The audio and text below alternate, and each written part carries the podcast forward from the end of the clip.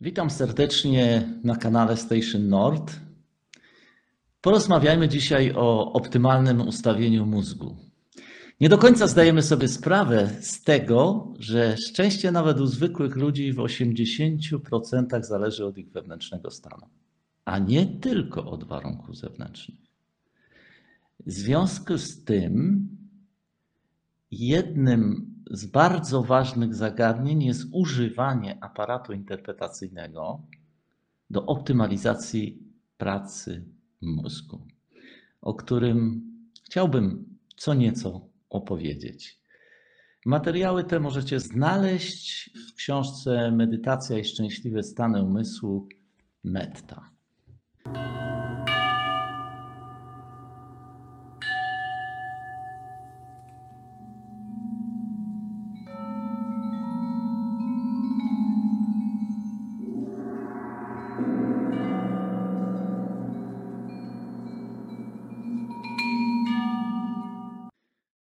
Warto podjąć głębszą refleksję nad tym, że jeżeli dokonujemy interpretacji zdarzeń, ustawiamy pracę mózgu. Ha, i co jest ciekawe, mózg może pracować na naszą korzyść albo przeciwko nam. Jeżeli pojawia się zdarzenie, możemy je zinterpretować na przykład jako zagrożenie lub jako wezwanie. Ta interpretacja to jest coś takiego, jakbyśmy w biologicznym komputerze wcisnęli klawisz Enter i po tym mózg wybiera ścieżkę zagrożenie. Albo wcisnęli klawisz Enter i mózg wybiera y, ścieżkę wyzwanie. Czyli mózg, komputer biologiczny rozpracowuje sytuację pod kątem zagrożenia i dostarcza nam stosownych danych, które odbieramy jako zagrożenie. Zagrożeniem będzie związane strach, ściśnięcie, agresja, nieprzyjemne odczucia, cierpienie, a przede wszystkim mózg nie będzie pracował tak, jakbyśmy chcieli. Można powiedzieć, właściwie będzie działał przeciwko nam. No i kto to zrobił? Ten, który zinterpretował. Bo jeżeli zinterpretujemy to samo zdarzenie jako wyzwanie, uruchamiamy w mózgu ścieżkę wyzwanie. Tym razem mózg rozpracuje sytuację jako szansę i będzie zbierał dane, jak tą szansę zrealizować i będzie obserwował rzeczywistość pod tym kątem. Z wyzwaniem związane są zwiększenie poziomu energii, wyzwolenie twórczego myślenia, mobilizacja, uważność i czujność, przyjemność, a czasami nawet wręcz wrażenie, że przed nami otwierają się nowe możliwości na przeżycie fantastycznej przygody. Rozważmy kilka przykładów. Kiedy moje dziecko uczyło się chodzić, po 13 krokach upadło i nabiło sobie tęgiego guza. Siedząc na ziemi, mały chłopiec nie wiedział, jak zinterpretować zdarzenie. W związku z tym patrzył na mnie pytającym wzrokiem, co ja na to, gotowy do śmiechu, gotowy do płaczu. Oczywiście gdybym powiedział, biedny mały chłopiec, zdarzył mu się straszny wypadek, uruchomiłbym ścieżkę w mózgu ból i cierpienie. Przeżywanie bólu mogłoby się tak spotęgować, że no powstałaby trauma, która znacznie opóźniłaby naukę chodzenia. Wybrałem zatem inną interpretację, śmiejąc się powiedziałem, ha, ha, ha, złapałeś zająca. To naprawdę zabawne. Dla małego chłopca przeżywanie złapania zająca i śmiech był dużo bardziej atrakcyjną perspektywą niż doświadczenie bólu. Malec roześmiał się, wydobywając z siebie radosne gudziu, gudziu, gudziu, gudziu. I pomimo bólu, bo to na pewno bolało, śmiał się radośnie. Nazajutrz chodził już cały dzień. A teraz trochę skrajny przykład, który ilustruje, jak mocno ustawienie mózgu czyli wybór ścieżki na określony odbiór może działać na nasze życie. No wyobraźcie sobie, y, przed II wojną światową na Litwie chłop kosi zboże. No, dla młodego pokolenia, może tytułem wyjaśnienia dodaję, że taki chłop z kosą y, z czasów przedwojennych to nie śmierć, tylko kosiarz. W owych czasach nie było kombajnów i koszenie odbywało się metodą tradycyjną. No, ale zdarzyło się, że chłopa ugryzła żmija. No, trzeba by go zawieźć do szpitala, ale do szpitala za daleko. A zresztą czym zawieźć bryczką? Zamiast tego wołano szeptuna. Szeptun trochę poczarował czary mary, abracadabra, you, I can fly, so can you. Chłop stał i kosił dalej. Co czynił szeptun? Nie była to specjalnie żadna magiczna operacja. On mu po prostu przestawiał pracę mózgu, zmieniał interpretację zdarzenia. Pomimo, że żmija ugryzła i nie wpuściła jadu, chłop mógł umrzeć tylko z powodu interpretacji zdarzenia. Podobne przypadki opisuje Freud w książce Totem i Tabu. Ale powstaje pytanie, czy jeżeli żmija wpuściła jad, szeptun mógł pomóc?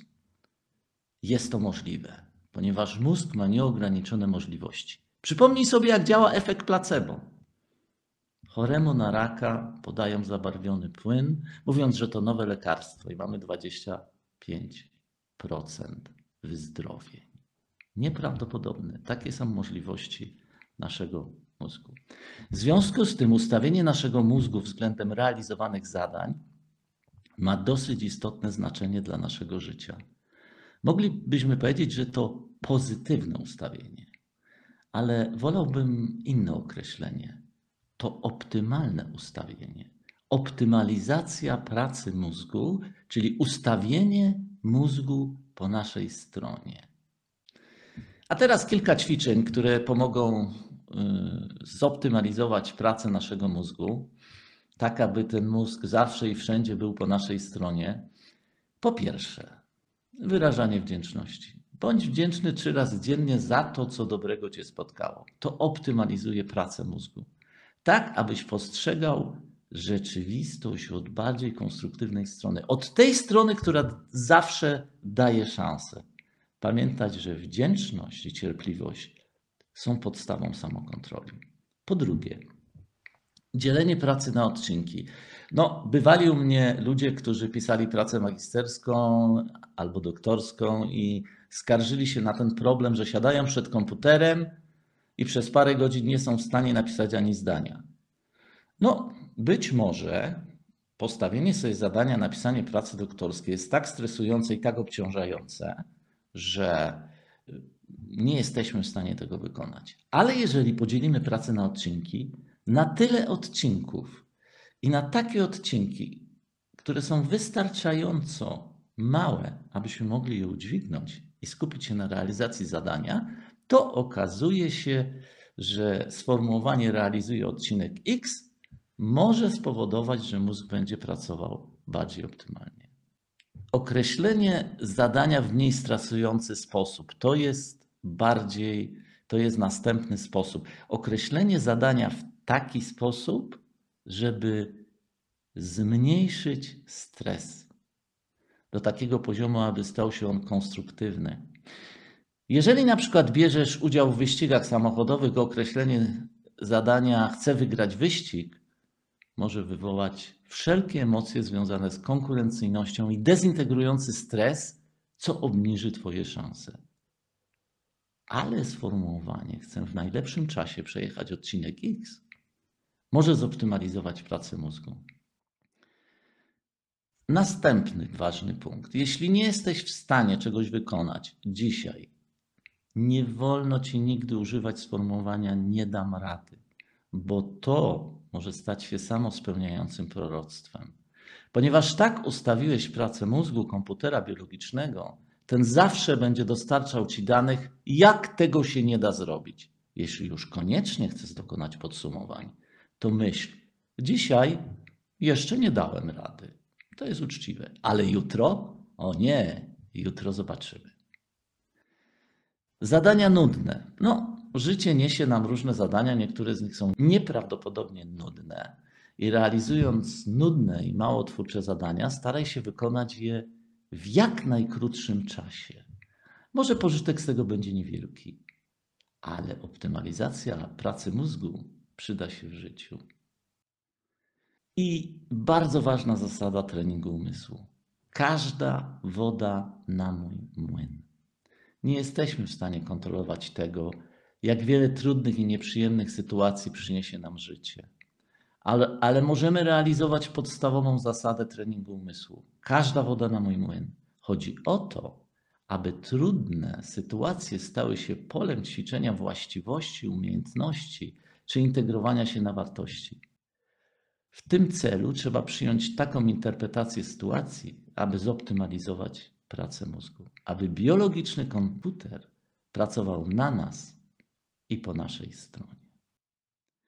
Odsyłam do książki Medytacja i szczęśliwe stany umysłu Metta, której jestem autorem. Tam znajdziecie bardzo wiele materiałów na ten temat, jak optymalizować pracę mózgu, jak stworzyć taką sytuację od naszej strony, aby łatwiej pokonywać trudności, które przyniesie życie. O, życzę optymalizacji pracy mózgu w każdej sytuacji i o każdej porze. Do usłyszenia. Książki, e-booki i audiobooki Navisa Norda dostępne są w sklepie wydawnictwa Antares na www.navisnord.eu.